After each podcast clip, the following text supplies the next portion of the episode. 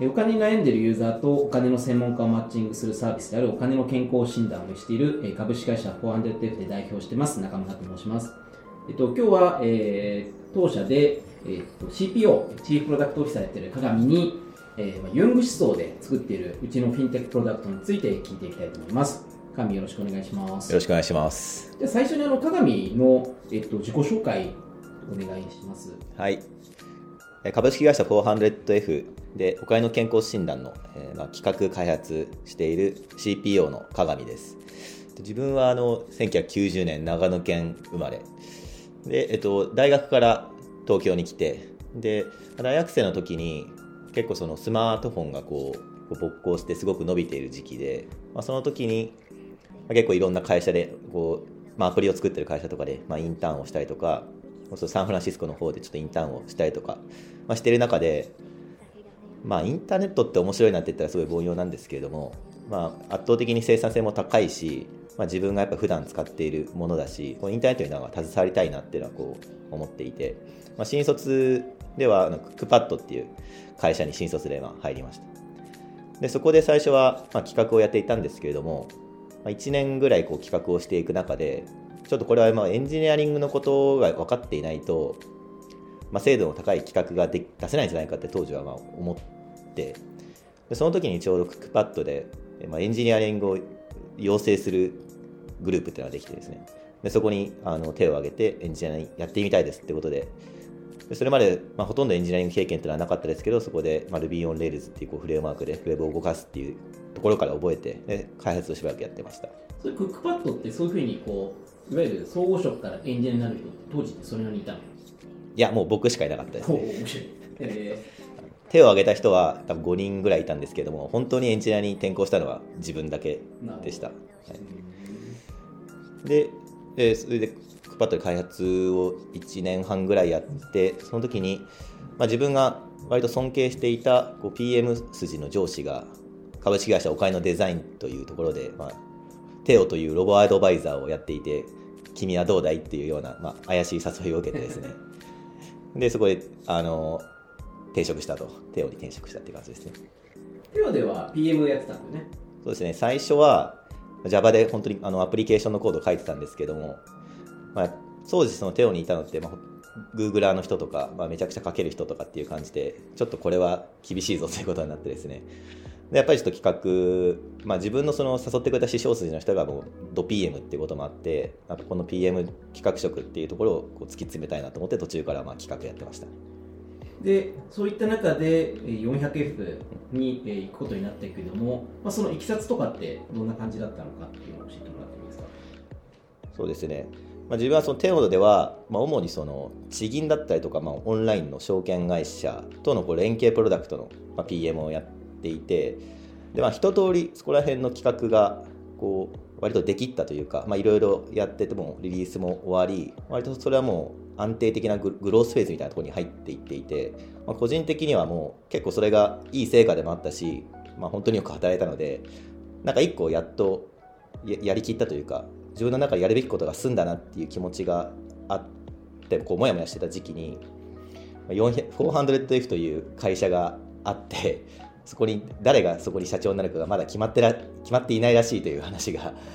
まああってそういう話をまあここの中村仁から受けてですね。でまあちょっとやってみようということになってそのアイデアの着想の種が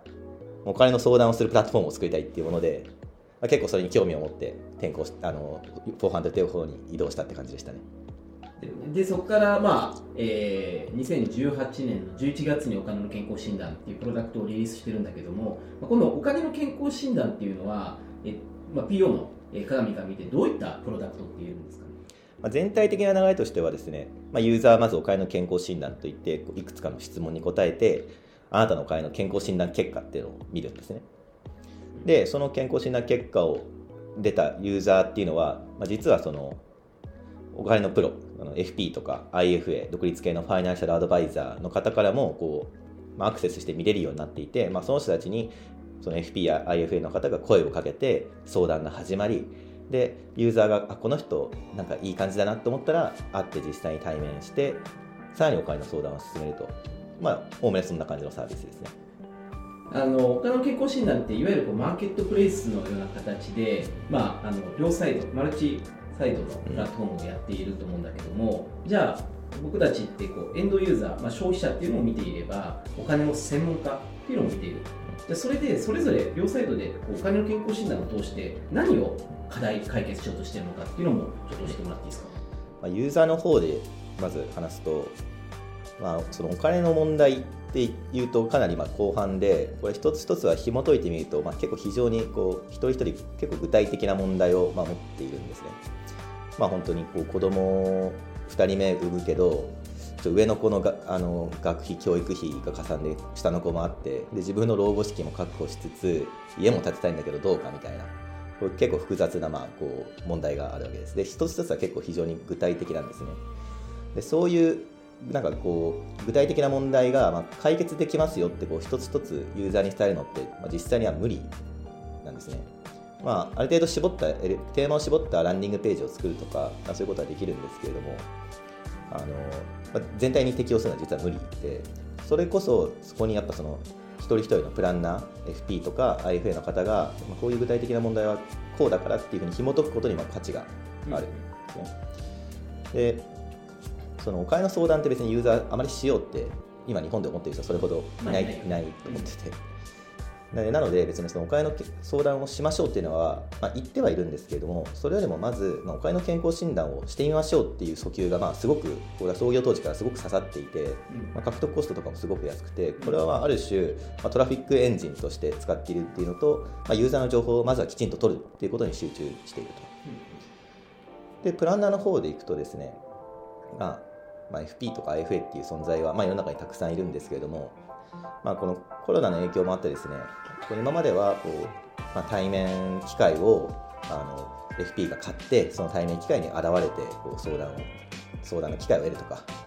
えー、それリーズ業者っていうんですけどねそこから買ってその対面機会を得るとか、まあ、紹介によってやるとかやってたんですけど結構コロナ禍で、まあ、そういうのが難しくなりつつあると。でそもそもこう業界の対極的な流れとしてもうそのいわゆるその集客業者がユーザーを持ってきてそれを購入するっていうこと自体が、まあ、結構いけてないなと思ってて、まあ、そもそもお金の悩みを持ってる人っていうのはもうほぼ全員のはずで、まあ、きちんとそれが、まあ、捕まえられてないだけなのでその、えっと、販路を普通にきちんと効率化効率化して、まあ、FP とか FA の方もなんかこう持続可能性のあるこうビジネスができるっていうそういう事業機会を提供しているっていうのが僕プランナーに対して出してる価値ですよね。うん、なんかあの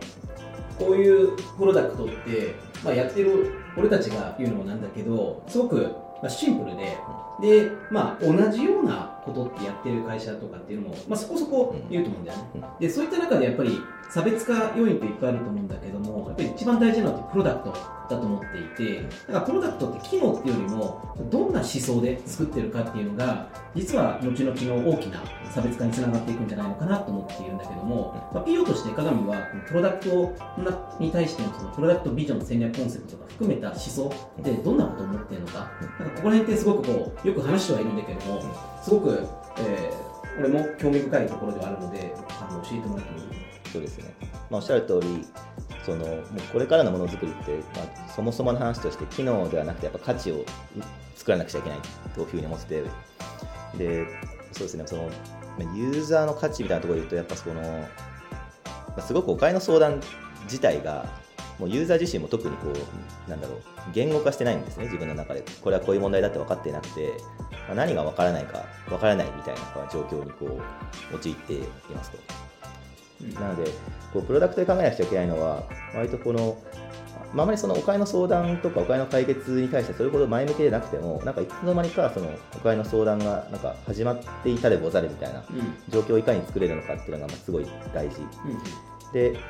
まあ、我々プラットフォームなので、まあ、相対するそのプランナーの方の品質っていうのも当然重要で、まあ、そこも見ていますと。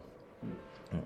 でまあ、思想的な話で言うと、まあ、自分はもともと社会学がすごい好きで、うん、あの大学時代あの上野千鶴子さんのこうゼミとかにもこう入ったりとかしてねやってたんですけれども。日経新聞にも掲載されてる、ね、あそうですね。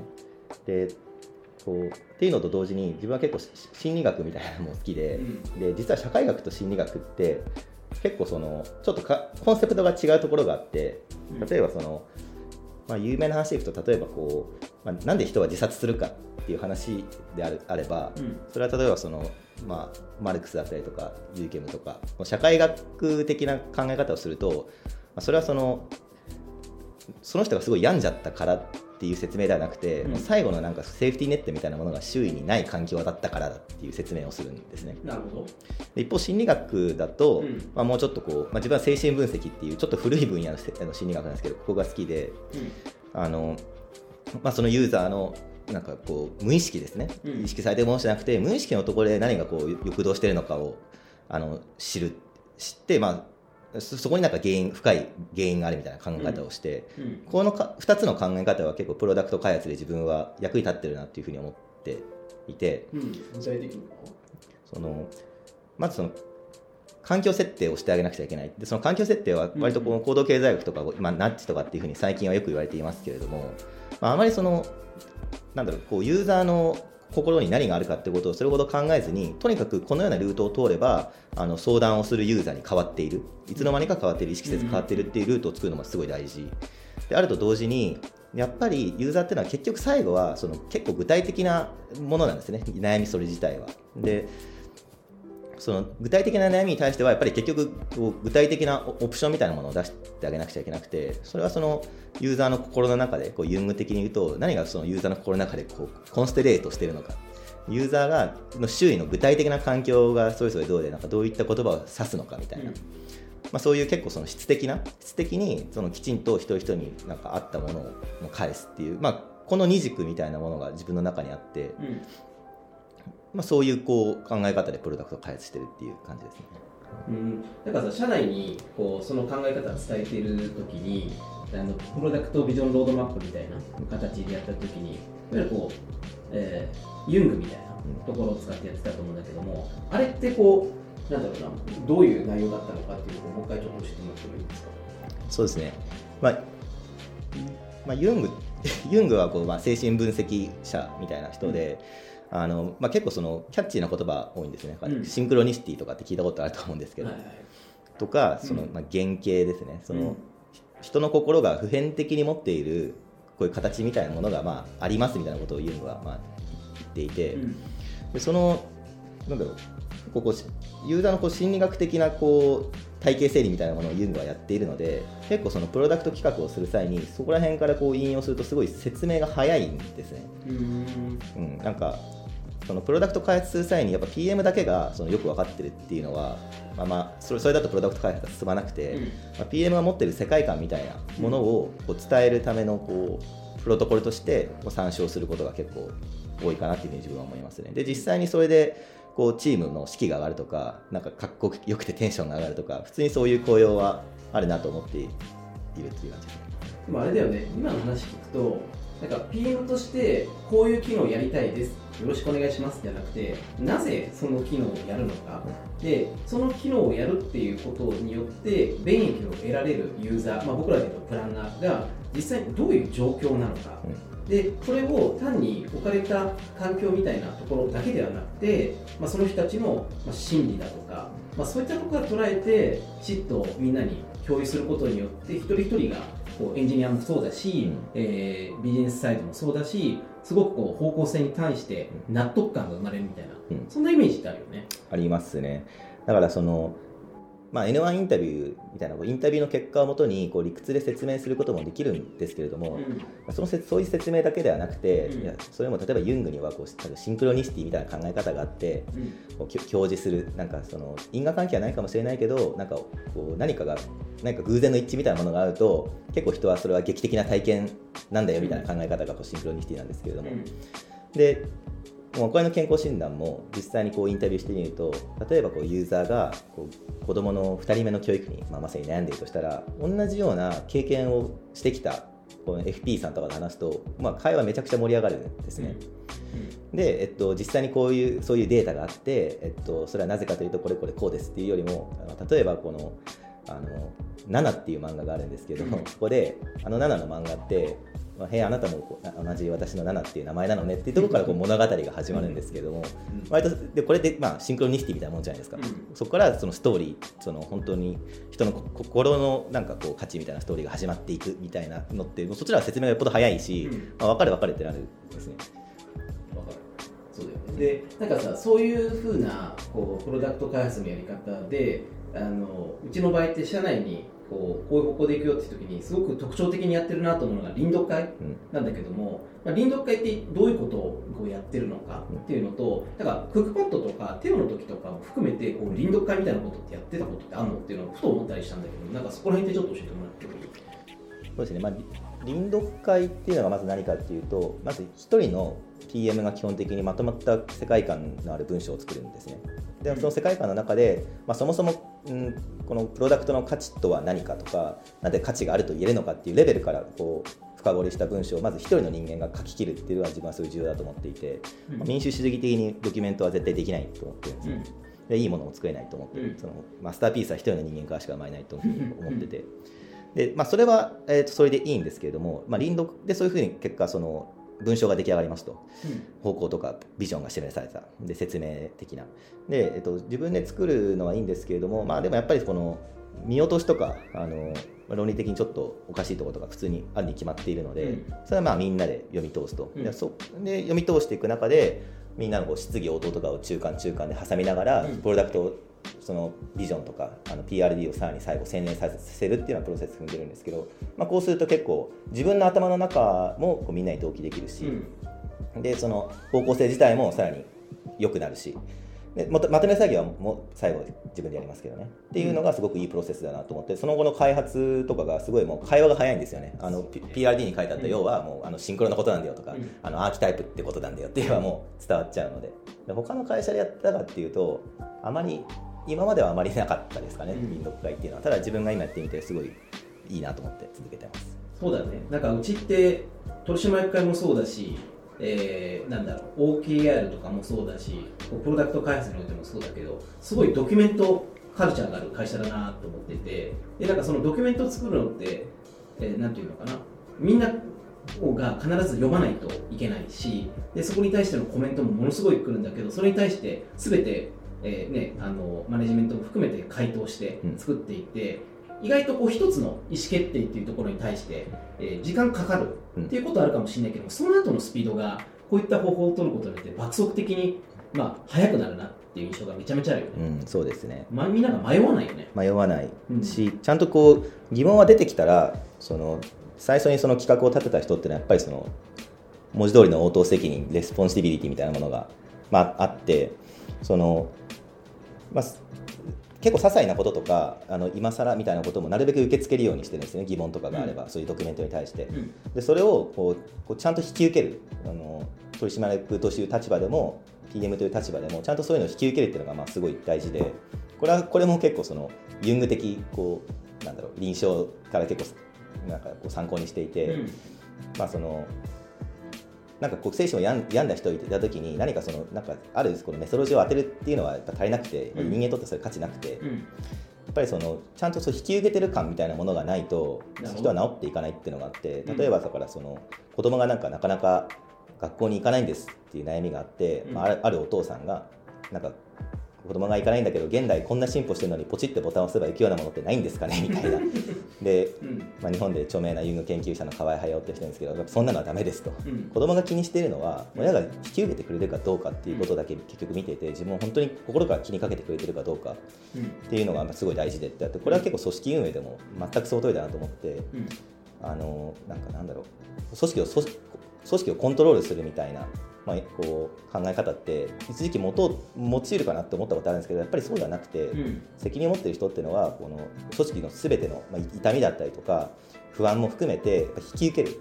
ていうのがすごい大事で実際自分はそう続けてきて、まあ、どんどん開発チームもいい方向になっているのでもうこの態度は態度構えは続けていきたいなと思ってますね。いやあれだよね、こうなんて言うんだろう。すごく地味と言っちゃ地味なのかもしれないけどマッチングプラットフォームって。でもそういった中でこうお金の健康診断が、まあ、おかげさまでこういうふうに来たのってやっぱりここのプロダクト思想ってめちゃめちゃでかいなと思ってて。でここからまあ、ね、今どんどんと伸びていってるけども組織が大きくなる中においてもこの思想だけは本当に壊しちゃいけないよねってつくづく思うよね。そうですね、うん。最初にあのバリューを会社立てるときに設定したんですけども、うん。まあ、一番最初がすでにもう気楽にやろうとか書いてあって あと優しくしようとかっていうことが書いてあって、うん。まあ、毎日こう働く場所でもあるので、うん。まあ、やっぱそのプロダクトを生むっていう観点だと特にやっぱ中の人が割とその毎日ご機嫌で働くっていうのがすごい重要だなと思っていて、うん。まあ、それとそのちゃんと論理的整合性を確かめるとか、うん。アウトプットの品質にこだわるってところがセットになっていればこれはどんどんなものを作るにしてもこう絶対に必要なこう土台なんじゃないかなというふうに思いますね。いや本当に。こういったのをこう大切にしてここからもお金の健康診断をグロさせていただきたいなというふうに思います、はい。えー今日は、えーと CPO でチーフプロダクトオフィサーの鏡に話を聞きました、えーありがとうございました。よエンジニア募集中です。ありがとうございました。ろし。くお願いします